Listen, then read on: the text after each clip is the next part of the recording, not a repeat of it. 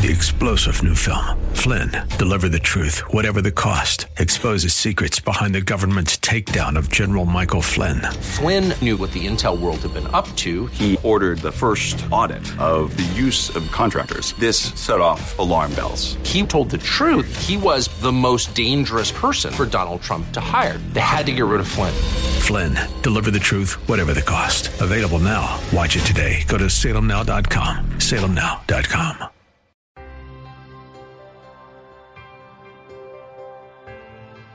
God wants to raise up an army of believers whose prayer shakes the nation and the nations of the world. God wants you to shake the evil out of its dwelling place in your family, in your workplace, in the nation. Prayers Heard in Heaven is a teaching ministry teaching God's people to pass blessings with prayer. In the fifth chapter of James, the Bible tells us to pray for one another that we may be healed, and that the effectual, fervent prayer of a righteous person availeth much. The following program, Prayers Heard in Heaven, with speaker and teacher Valerie Sneed, will help you learn to pray fervently and effectively and truly see results in prayer. Valerie Sneed with Prayers Heard in Heaven starts now.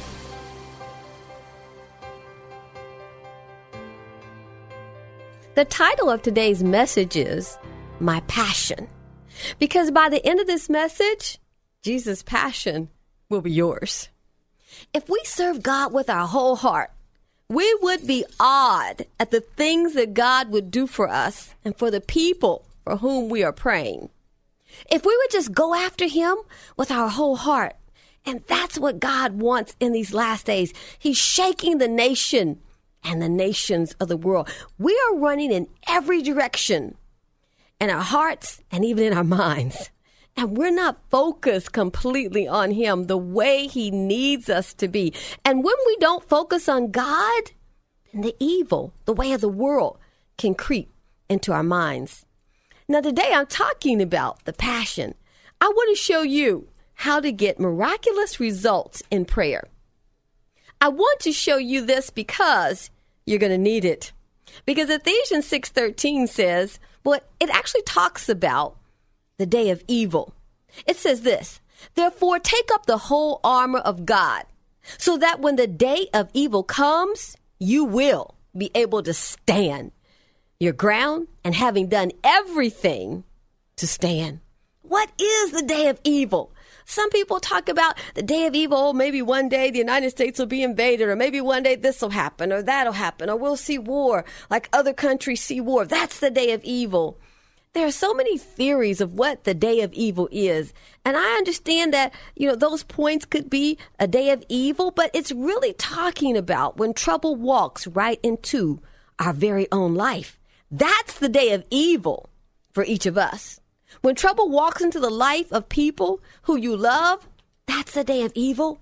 That's the day that he truly wants you to be able to call on him and get great answers. You know, my son walked into a major meeting just a couple of days ago. Yeah, he has these big meetings, but every time he has a meeting, he says, This one is really, really a big one, right? So he called me and he said, Mother, he said, I'm going into this meeting and I need you to pray. He said, I was supposed to handle a particular situation and I wasn't given all of the instructions. So I handled it, but I'm not sure it was handled the way the company wanted it handled because they didn't give me, you know, the information that I needed, the inside story, if you will. He said, So this is really important. I need you. You know, cover me in prayer, mother. I'm going in there in just a few minutes. I'm about to walk in. I said, Okay, I got you. I got you. No problem. No problem. I'm calling on God about this.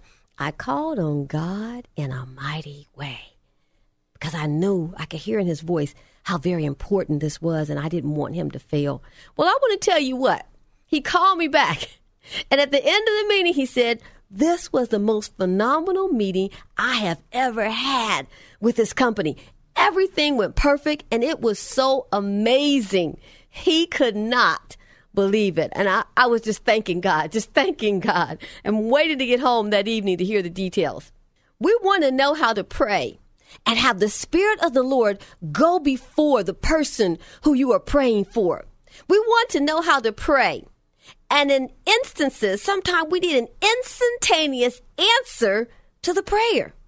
I've had a number of times when I was younger And every once in a while, you know, I still do it now today, but I would pray and I wouldn't be seeing immediate result. And maybe I was praying for someone who I didn't necessarily know, but I was requested to pray, and so I'm crying out to God with my whole heart. Maybe it's a child that has a need or a person that's in a situation that's really desperate.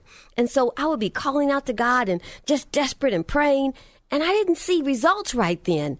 And I would get frustrated. You know, I do that sometimes still today, not as often, but I get frustrated. And I would just say, Why aren't you answering me?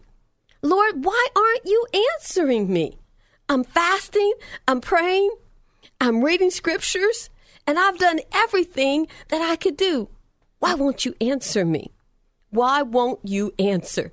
Why are you doing this? Do you know what I need you to do? And I want to tell you, this is exactly what he'd say. He'd say, I hear you.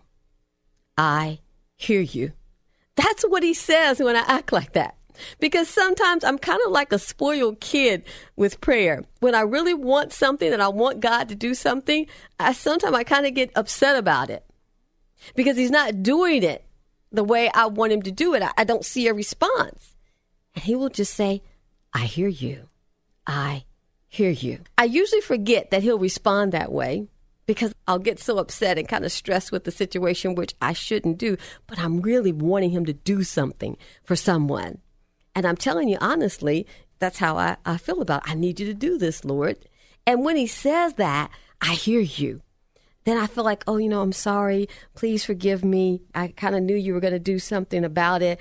But in my mind, actually, I was kind of wondering about him, you know, about the situation, if he was going to handle it. But that's what he says to me I hear you. I hear you. You know? He usually says it twice because I'm that persistent kid. And he knows that if he doesn't answer, I'm going to keep on bugging him about that situation. So just say it twice to me. I think he knows that if I say it twice, that'll, that's the only thing that'll shut her down and give me a break on this thing. It's just so amazing the relationship that I have with him. It, he's just an awesome, awesome father. Praise him. So it's awesome when we look at the passion of Christ.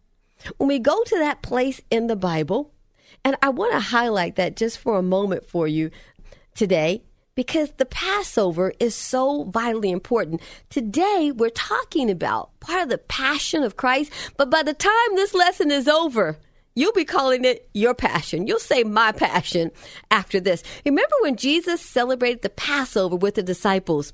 And I'm talking about Mark 14, 22 to 26.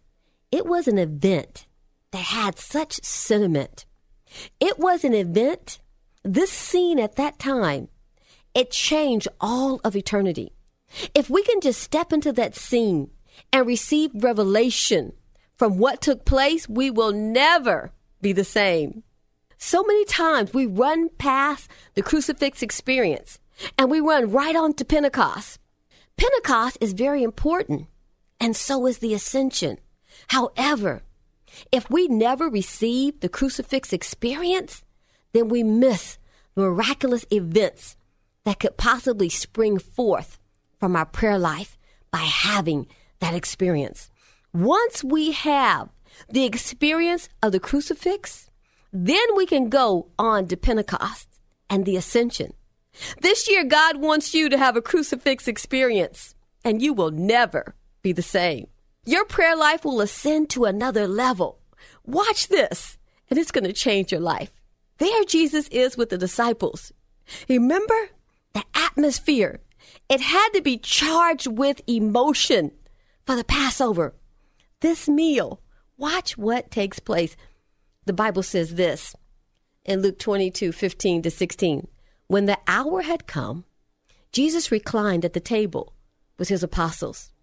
And he said this to them I have eagerly desired to eat this Passover with you before my suffering. For I tell you that I will not eat again until it's finished, until it is fulfilled in the kingdom of God. Luke 22 15 to 16. Wait a minute. He just said, This is my last meal on earth before I suffer.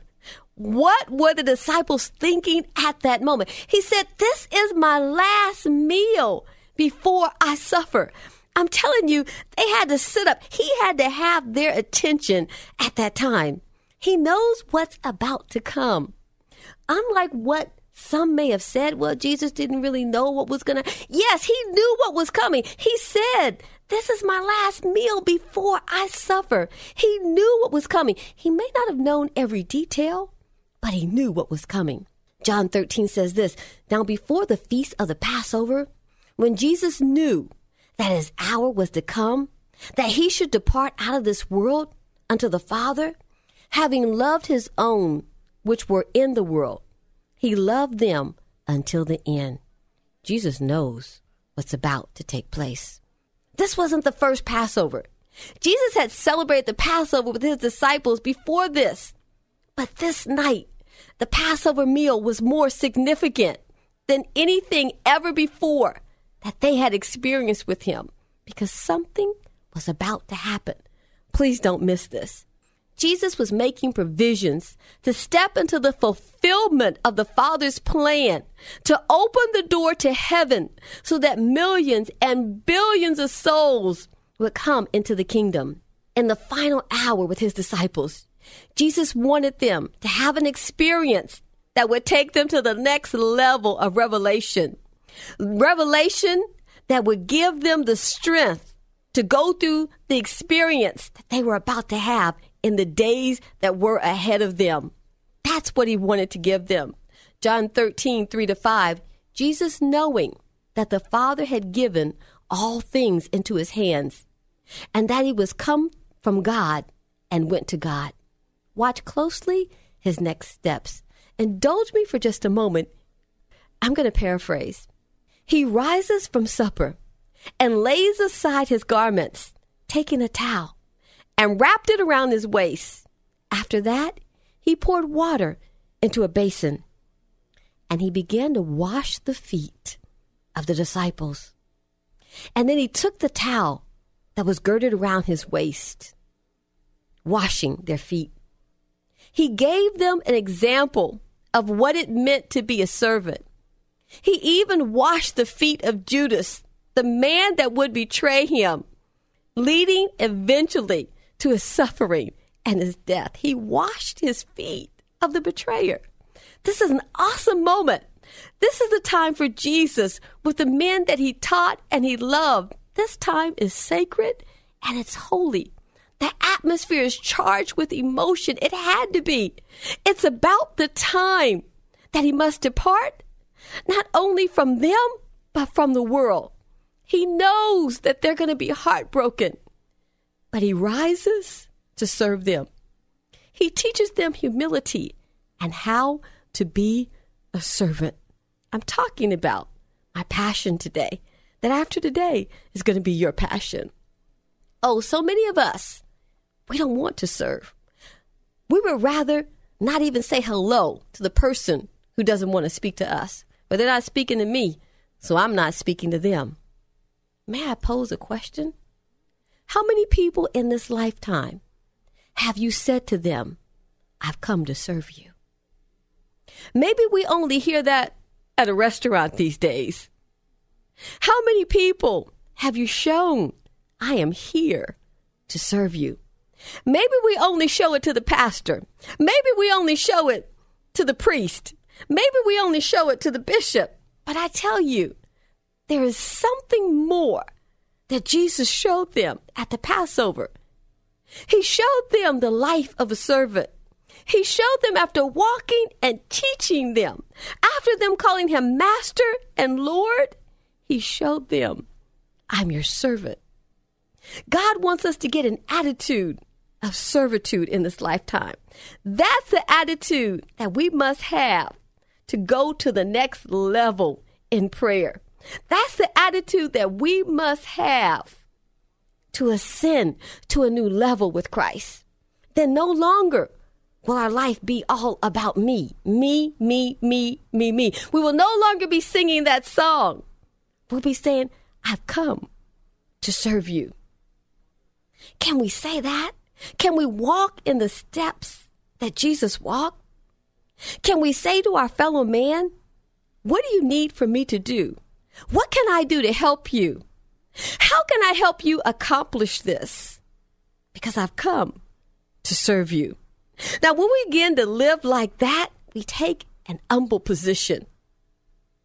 For many of us, that's not easy.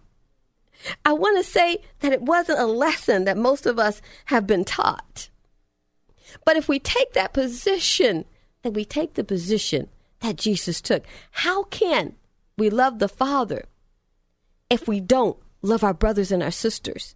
The only way we can truly serve God is by serving our fellow man. I want to tell you something about a little boy. His name was Tarek, and it's been a few years ago, and it was a Thanksgiving holiday weekend.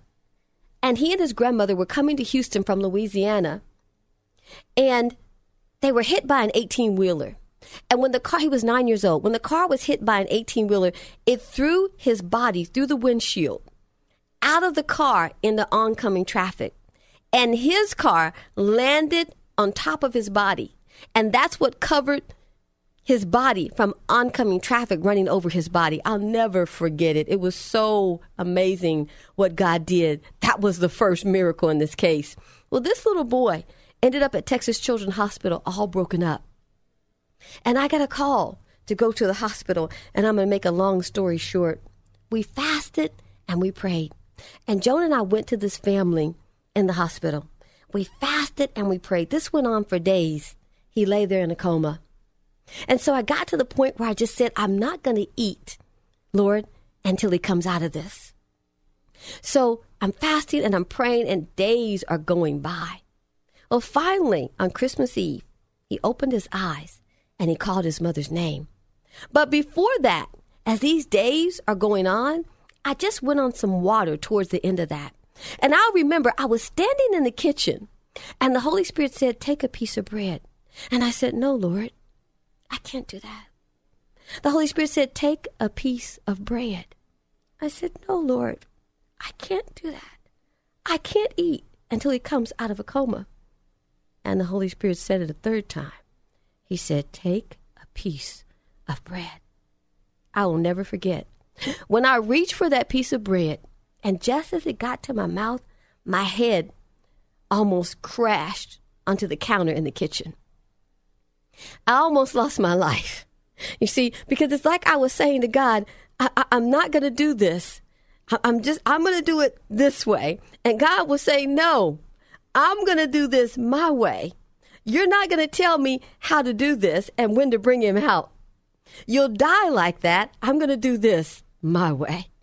Oh my goodness, I took that piece of bread and obviously I lived, praise God, and I learned a lesson that day about trying to push the hands of God. Our life is intricately woven and we have to give God that opportunity and believe. I learned to believe that as I'm praying, that there will be a manifestation of the prayers. I've learned it through my trials. I've learned it through him saying, I hear you. I hear you. Even when I didn't see manifestation of the prayers, I learned that he hears me by him telling me that he hears me.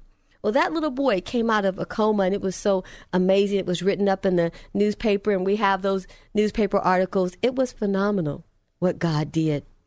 It is incredible what God will do when we live a life to serve him. I'm not telling anybody to go on bread and water and refuse to eat, because that definitely was not the right answer at that time. But what I am saying is that we have to live a life to serve him. Now I'm back to Jesus at that Passover. It's an incredible moment of Jesus with his disciples. Everything is about to change and never be the same. The earth will never be the same. The heavens will never be the same. When we step into this experience, and take the account of the moment, it's awestruck. The power that was in the atmosphere, the presence that had to be in the room, the emotions that were flowing that charged the atmosphere from on high. It was incredible what was taking place in that room over those few hours. And then Jesus has that crucifix experience. Well, what I want to explain today is that if we never step into the crucifix experience, then we missed true revelation and power in prayer. We have to understand the experience that Jesus had. And the only way to do that is to come alongside the master teacher. The only way to do that, to have a crucifix experience, is to cry out to God and say, Lord, I need to experience this. I need to step into this. I need a crucifix experience. I need a Last Supper experience. I need to go there to the Passover. I need to partake of the Last Supper. Lord, I must go there. The Holy Spirit will take you there. That's how we have to cry out to God. That's what will take us to that place. I want to have that experience that the disciples had. When you cry out to God like that, you see, my mentor taught me about prayer. But what she could not teach me was how to have that experience. She could not teach me, she could not give me revelation of prayer. Only the Holy Spirit could reveal true prayer to me. The only way to master prayer is to come alongside the great master, is to align ourselves with the great teacher, to have profound experiences in prayer. Are you with me today? Ask the Holy Spirit for the experience of the Garden of Gethsemane when you read it, before you read it. We must align ourselves with the master teacher who teaches prayer. My mentor taught me prayer, but the Holy Spirit gave me the experience and gave me the instructions in prayer. It was as though she was telling me about prayer. But I had to align myself with the Holy Spirit. And when I did, there was a shift in my prayer life because she could tell me how to pray, but she could not align me with the Holy Spirit. Oh, I hope you're getting a hold of what I'm saying today. You must walk with the great intercessor through the Garden of Gethsemane. You must walk to the cross with the great intercessor. You must experience this, or you will never have great results in prayer. I'm telling you today how to get where you want to go through prayer. No one told me the inside of how to pray. I had to attain that knowledge from the Holy Spirit. I want to make a shortcut for you today because it took me years to gain this type of knowledge. But the God that we serve, He is the same yesterday, today, and forever. And anyone who will devote their life to Him and give Him priority, then He will do the great works through you. And I believe that today you're listening to this message because you're on your way to greater works than God has been doing through your prayer. I'm telling you today that God wants you to step into a new dimension. Jesus took the bread and he broke it. He said, Do this in remembrance of me. Communion is meant to be a spiritual experience that takes us to another level, washes away our sin but it takes us to a place we are to constantly be renewed in the spirit of our mind. Jesus wanted communion to continue throughout the ages, that we would remember him and remember his love, but remember him as a servant, a master teacher, to partake of his experience. He said, Do this in remembrance of me. Every time we break the bread and drink the wine, we are actually partaking of his life. The experience in the garden, the time in prison, the walk to Calvary, his crucifixion, his raising from the dead, the ascension, you are partaking of his life. Request of the Holy Spirit for the experience and you will never be the same. Make this Passover between you and the Master. Walk alongside him to the garden. Walk alongside him to prison. Walk alongside him to the crucifix. Walk alongside the Holy Spirit to the tomb and to the ascension. and you will never be the same. I'm Valerie Sneed with Prayers Heard in Heaven, teaching God's people to pray. You've been listening to Valerie Sneed with Prayers Heard in Heaven. If you missed any of the program, listen next Sunday evening at 5:30. For more information about their weekly live prayer call, visit their website at prayersheardinheaven.org.